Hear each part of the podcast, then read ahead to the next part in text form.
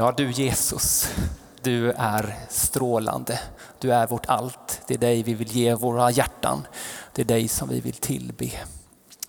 Amen.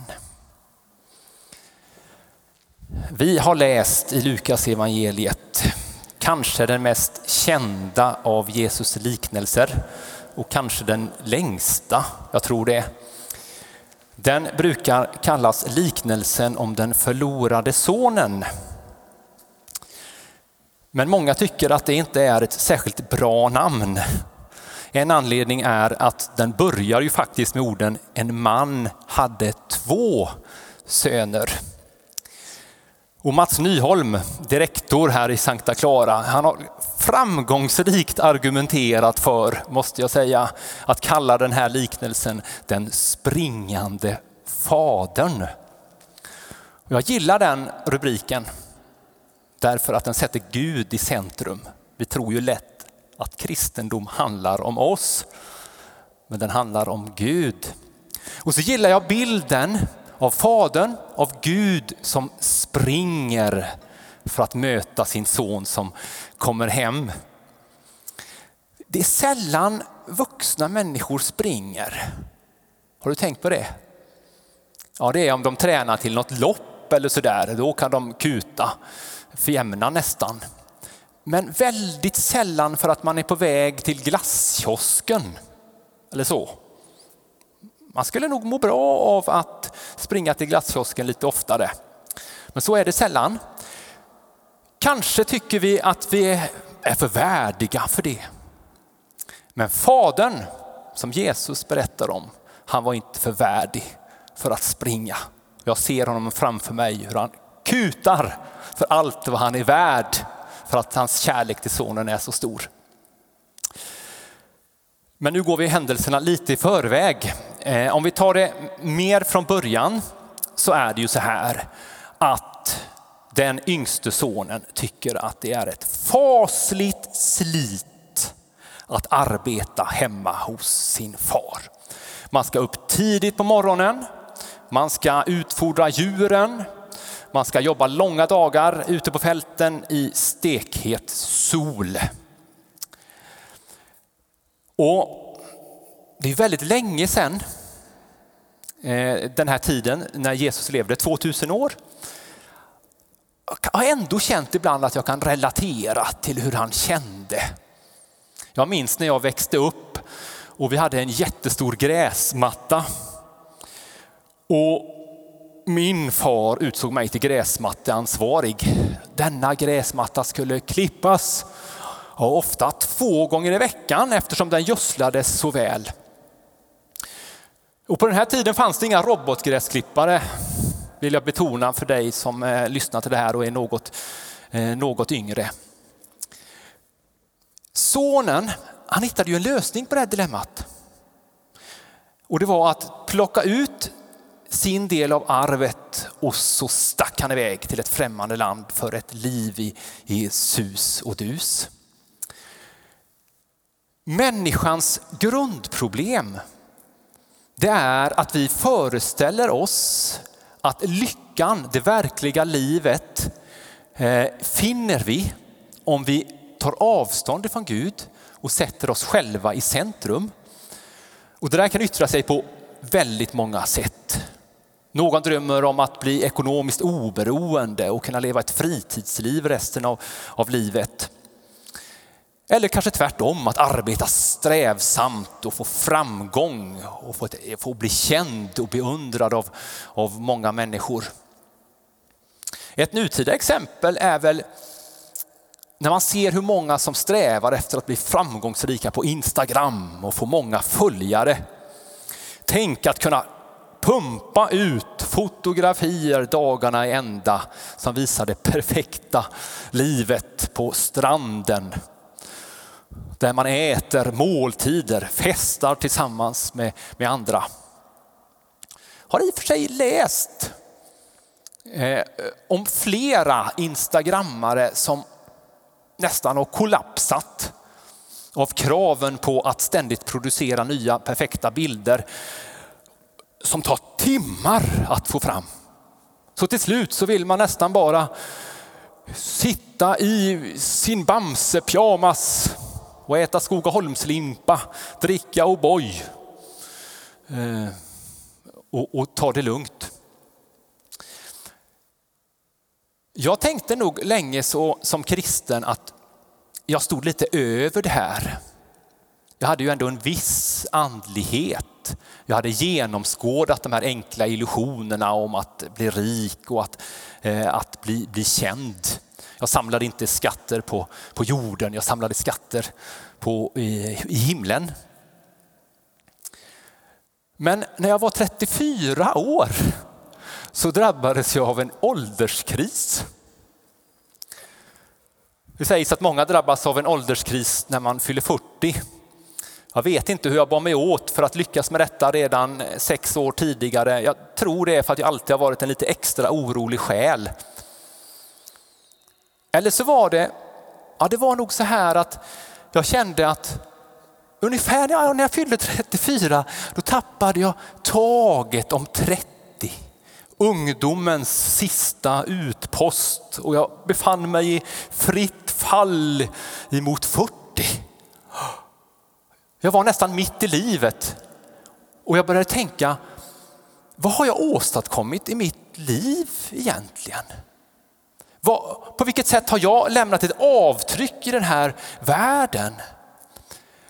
Och när ska människor börja uppmärksamma mig? När ska tidningarna börja skriva om mig egentligen? Och så hade jag en gammal studiekamrat som eh, eh, eh, gav ut en bok som blev väldigt uppskattad. Och, jag sa, vad roligt, grattis, fantastiskt. Men inombords så kändes det så jobbigt. Det var knappt att jag ville erkänna det för mig själv. Men det var som att det där påminde mig om, om alla lyckade människor som fanns. Och jag bara stod still och kom ingen vart. Och så tänkte jag att jag måste ju ta tag i mitt liv på, på något vis. Vad, vad är jag bra på? Vad kan jag toppa? Hur, hur kan jag bli mer framgångsrik i det som jag gör? Och ganska precis där tog jag på mig en ryggsäck som var ganska tung utan att jag märkte det. Ganska precis där så fick inte Gud plats i mitt liv längre. Och egentligen precis där så skymde jag Jesus för andra. Och det är ju speciellt allvarligt om man står i någon form av, av ledarskap. Den här liknelsen eh, den säger att de här föreställningarna man gör sig, att det är illusioner. Det är som ballonger man blåser upp som till slut spricker. Det håller inte. Man gör konkurs.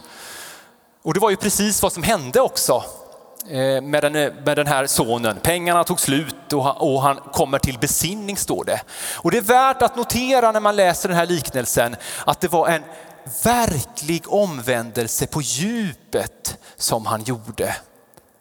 Jag är inte längre värd att kallas din son, säger han till sin far. Vi kan tro att de mest betydelsefulla ögonblicken i vår vandring med Gud, det är när vi är starka. När vi åstadkommer någonting.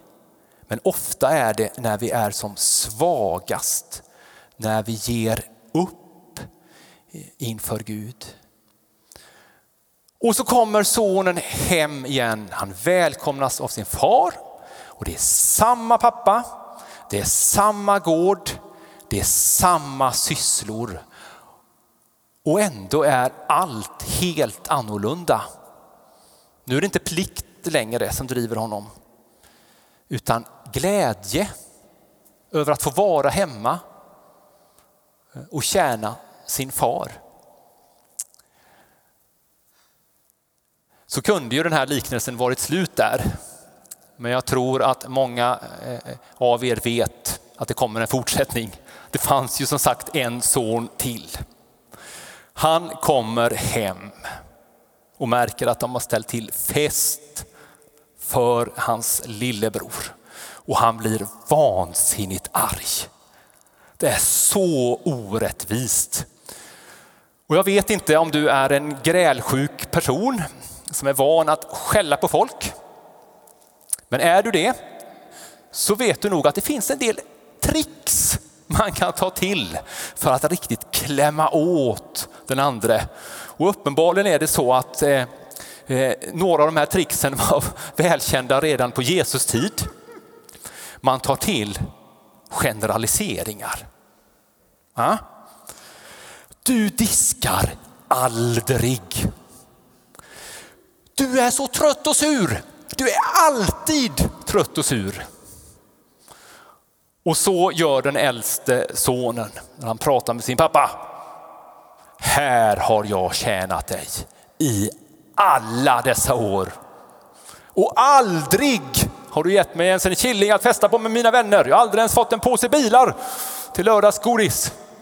Men när han kommer hem, din son som har festat upp dina pengar med horor. jag hoppas du riktigt, riktigt hör hur vreden liksom sprutar ut ur honom.